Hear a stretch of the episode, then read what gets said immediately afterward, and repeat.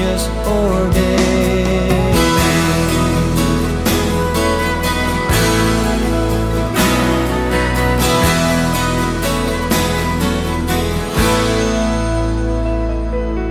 Praise to the Lord who shall prosper our work and defend us. Surely his goodness and mercy shall daily attend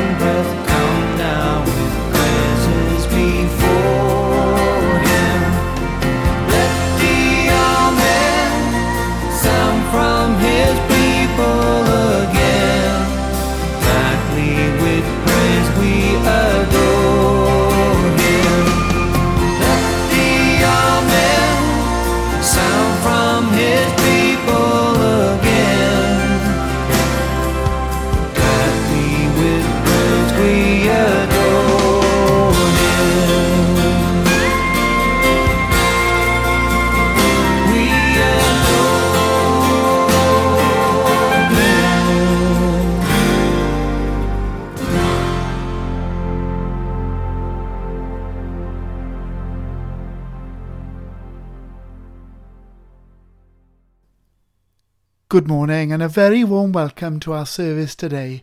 It's really lovely to have you with us as we worship together. As we begin this service, let's pray together. Lord, you taught us that all our doings without love are nothing worth. Send your Holy Spirit to pour into our hearts that most excellent gift of love, the true bond of peace and all virtues, without which our lives are counted dead before you. Grant this for your only Son's sake, who is alive and reigns with you in the unity of the Holy Spirit, one God, now and forever. Amen. So let's worship together.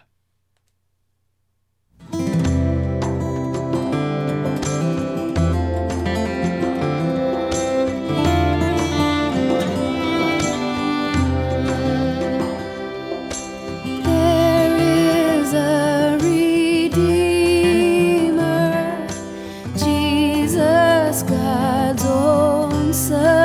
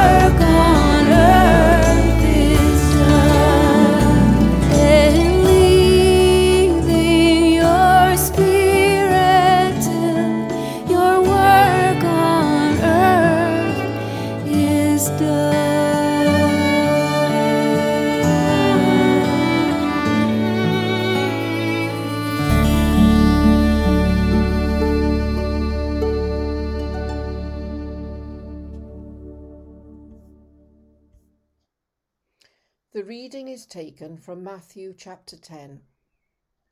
A disciple is not above the teacher, nor a slave above the master. It is enough for the disciple to be like the teacher, and the slave like the master. If they have called the master of the house Beelzebub, how much more will they malign those of his household? So have no fear of them, for nothing is covered up that will not be uncovered, and nothing secret that will not become known. What I say to you in the dark, tell in the light, and what you hear whispered, proclaim from the housetops. Do not fear those who kill the body, but cannot kill the soul. Rather fear him who can destroy both soul and body in hell. Are not two sparrows sold for a penny? Yet not one of them will fall to the ground unperceived by your Father. And even the hairs of your head are all counted. So do not be afraid. You are of more value than many sparrows. Everyone, therefore, who acknowledges me before others, I also will acknowledge before my Father in heaven. But whoever denies me before others, I also will deny before my Father in heaven. Do not think that I have come to bring peace to the earth. I have not come to bring peace, but a sword. For I have come to set a man against his father, and a daughter against her mother, and a daughter in law against her mother in law. And one's foes will be members of one's own household. Whoever loves father or mother more than me is not worthy of me, and whoever loves son or daughter more than me is not worthy of me. And whoever does not take up the cross and follow me is not worthy of me. Those who find their life will lose it, and those who lose their life for my sake will find it. This is the word of the Lord. Thanks be to God. Thank you so much to Heather for reading that passage from the Bible for us today. In last week's service, we learned how Jesus was sending out his disciples to preach the gospel and to heal the sick. The moment Jesus calls the twelve disciples, he sends them out on a mission.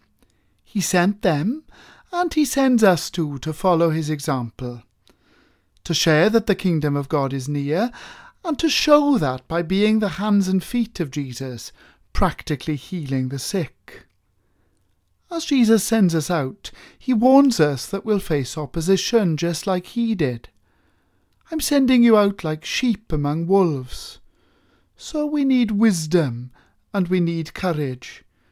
Be as shrewd as snakes and as innocent as doves.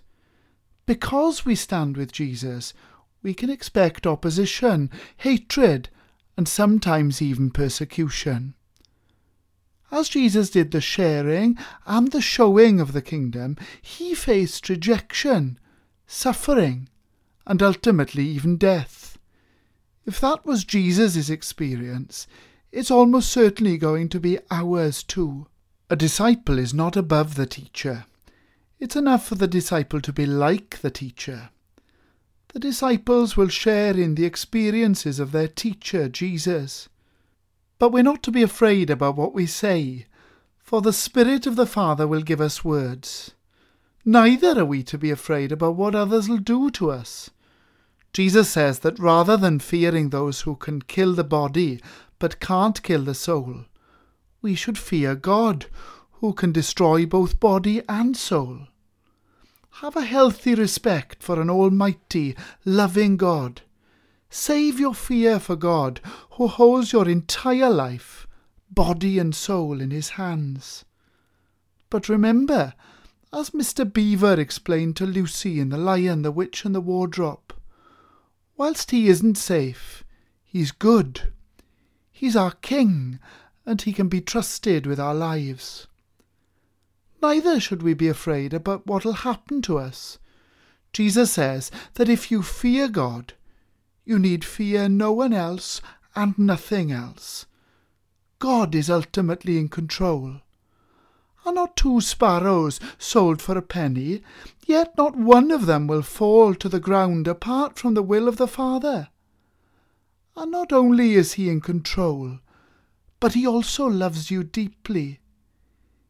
Even the very hairs on your head are numbered. Fear not then. You are more valuable than many sparrows. Jesus cares about what happens to you even more than you do. Nowadays, whilst it's true that Christians in many parts of the world may be persecuted and even killed because of their faith, the reality is that most of us are going to be nothing more than a little embarrassed if we choose to do what disciples are called to do to share and to show the things of God. But even that might sometimes be hard to overcome, even when you wear a dog collar for a living. That's why Jesus' words are such an encouragement. He'll give us the words, and He'll watch over us as we step out in faith and in obedience to Him. Yet not everyone will embrace the good news that we've come to share. Don't think that I've come to bring peace on the earth. I come not to bring peace, but the sword. Jesus says that he's come not to bring peace between men, but to divide them. The division is one that occurs among people on earth Though there is another way, of course, in which he definitely comes to bring peace on earth. He's come to bring peace between God and man, to enable forgiveness of sinners. But as a consequence of this incredible mission, there will be division among people, and therefore Jesus is the great divider. He'll bring division between those on the one hand who accept him and his claims, inviting him to be an active part, involved in their lives, and to influence how they live it, and on the other hand, those who reject him and his claims, not wanting to share their lives with him or to be under his influence. When you go to a football match, you have to choose which side you're on. You pay good money to see your team, the one that you're rooting for, win. You're committed to them, and you sit with your fellow supporters to cheer them on. Claire's brother David is an avid Arsenal supporter, and as a teenager he once could only get seats with the Manchester United fans in their stand. He got on okay with the people sitting around him. He watched exactly the same game, but he experienced it very differently to those that he was sitting with. When a goal was scored, it was incredibly difficult for him to hide where his allegiances were. Both Arsenal and Man U fans were ultimately divided. The Jesus issue is one that'll fundamentally divide people, and everyone must decide for themselves which camp they're in. It's not possible to sit on the fence. As C.S. Lewis puts it, you must make your choice Either this man Jesus was and is the Son of God, or else a madman or something worse. You can shut him up for a fool, you can spit on him and kill him as a demon. You can fall at his feet and call him Lord and God. But let's not come with patronizing nonsense about him being a great human teacher. He's not left that open to us. Don't think that I've come to bring peace to the earth. I've not come to bring peace, but a sword, divided by Jesus. And the division that Jesus brings strikes at the very closest of human relationships.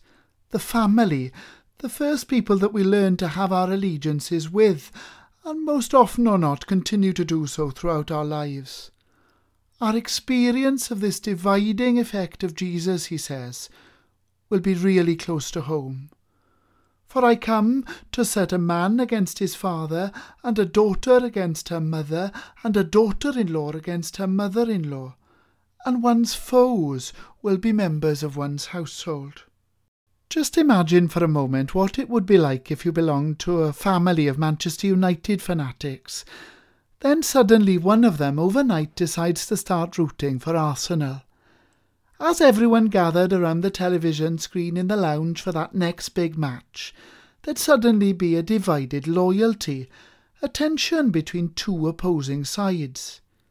Fundamentally, growing up in a family, you've learnt the values of your parents. You've been shaped by them. I'm sure that you've all heard it said about someone or other. He's his father's son. Not because of how he looks, but because of how he acts or responds in a different situation. Like father, like son.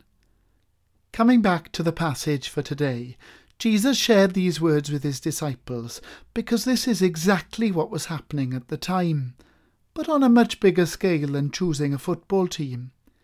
He was calling people to live a radically different life, and those who choose to follow him suddenly find that their worldview, their values, and their priorities are totally unlike those of the people around them, even members of their own family. What Jesus isn't doing is encouraging his disciples to turn their backs on their families. And if we have family members who have rejected Jesus or don't yet know him, we're encouraged to pray for them and to behave properly towards them, not just sharing but also showing them Jesus in what we say and in what we do, loving them as Jesus instructs us to. It's a wonderful thing when a whole family loves Jesus and some of you won't know the family division that's in today's passage, but you'll know it in your workplace, in your school, or in your college. You'll know the division that Jesus brings. Jesus warns us here that division will be part of the cost of following him. Following Jesus will mean creating a divide between yourself and others, because ultimately you're going to need to decide and to show whose side you're on on Jesus' side or on the world's side.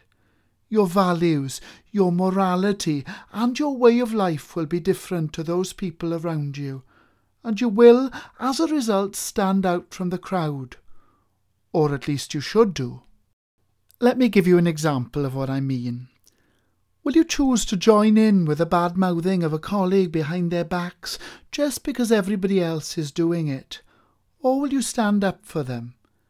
Will you admit that you can't make that social event because it's important to you to go to your church prayer meeting, Bible study, or Sunday service?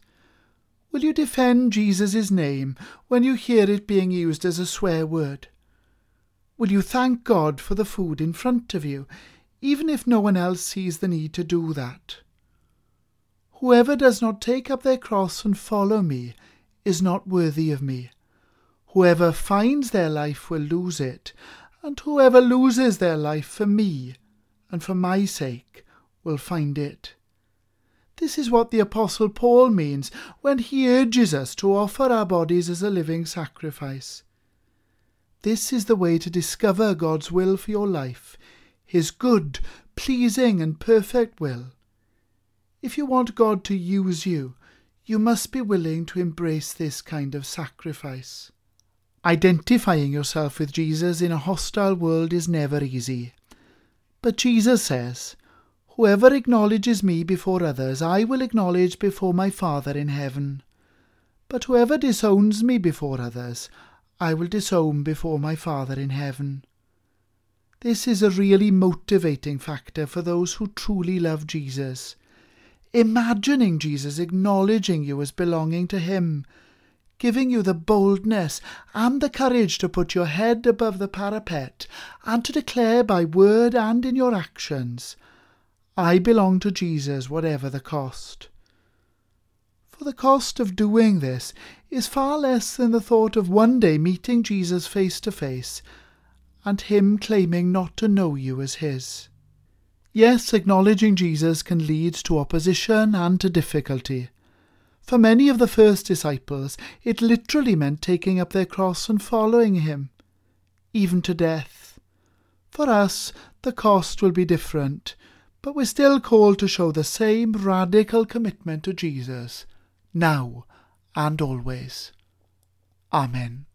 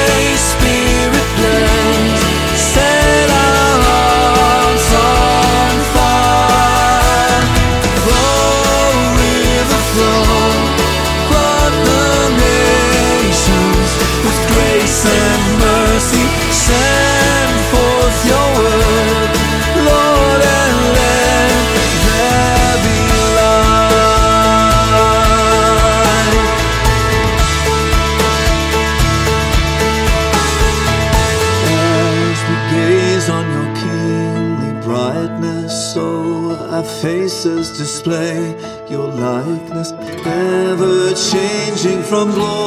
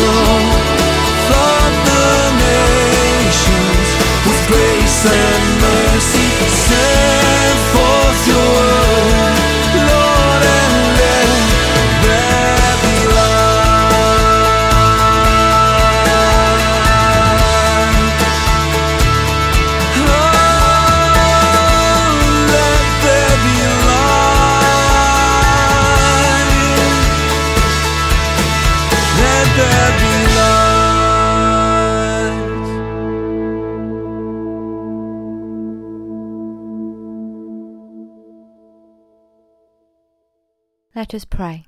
Lord Jesus, we come before you now in awe and amazement of you, our Creator God. You're a purposeful God. You made the world with purpose and you gave us dignity when you gave us purpose in our lives as well. And I want to thank you, God, um, for for the purpose you gave your children, your disciples, to go out and share the great news of your love with the rest of the world and generations to come. And Lord God, we lift up our world to you now um, in all its confusion and its uncertainty, God. But God, you have a purpose for this world um, that isn't thwarted by pandemics, um, by riots, God. Your purpose will ulti- ultimately be seen through and through, God. And I thank you that you are bigger than everything going on in the world. I pray that your purposes will come to pass in this world. And God, I thank you for our identity who we are, who you made us, um, the connections we have with different people, and that we weren't made to be idle, just sit around, not doing anything. God, you made us with purpose. And I thank you for whether we are a mother, a daughter, a sister, a friend, a colleague, a neighbour, a stranger, an enemy, even. God, you have purpose for us in connecting with other people. And I ask that you would help us um, live out our purposes today and in the future, God. Just like you encouraged the disciples when you were with them face to face and you sent them out on their great commission, you gave them a purpose, God, um, and you gave them courage and the Holy Spirit to help them do what would be really hard to do, standing up and aligning themselves with you, uh, something that was very at odds with the with the world they lived in. Lord God, I ask that you would help us stand up for the things that we align ourselves with. And there are so many good things to align ourselves with. Help us to stand up for justice, for righteousness, for mercy. Most of all, God, help us to stand up and align ourselves with you. Help us not to be ashamed to be called your child and your follower. Help us to be proud of the fact that we have a relationship with you, Jesus, and it's the best thing in the world. Lord God, I pray for our church communities as a whole in the the towns where we live and in the countries that we live, the organised um, churches, God. I pray that you would help our leaders be equipped and enabled um, and be bold to lead from example, God, and stand up and be counted for you in the larger spheres of influence that they have. And may they help us and teach us, continue to help and teach us how to do that day in, day out. So, Lord God, we just lift up our whole entire world, our whole entire church base, and each one of us individually. We thank you for the dignity you gave us in giving us purpose. Lord, would you help remove all the things that hinder us from living out your purpose and standing up for you? And encourage us to, to run our race every day, not ashamed to be yours. Amen. Thank you to Claire for leading us in prayer this morning. Before I give the blessing, I'm sure that some of you will now be aware that the First Minister made some changes to the lockdown regulations in Wales late last week to allow churches in Wales now to open for private prayer. Activities such as services and prayers that encourage people to gather are not allowed to take place. Religious activities involving physical contact, speaking in unison, singing or chanting, or sharing equipment are not permitted. A person can't lead devotions or prayers in any way, and community activities like Sunday schools, youth groups, and social gatherings can't take place either. Churches are not obliged to open, and before they can do so, they need to undertake a detailed risk assessment and to consider whether or not it's feasible for them in their local context to meet all of the strict Church in Wales and Welsh Government guidelines in relation to safety and hygiene. So, this is a positive step forward, but it's a small step forward, and it's going to take some time for us to work out the implications of what it might mean to open for private prayer. So, please do be patient with us as we begin to journey forward. Obviously, we want to do this carefully to ensure the safety and well-being of everyone who comes to visit our buildings. Finally, the peace of God, which passes all understanding, keep your hearts and your minds in the knowledge and love of God and of His Son, Jesus Christ our Lord. And the blessing of God Almighty, the Father, the Son, and the Holy Spirit, be upon you and remain with you always. Amen.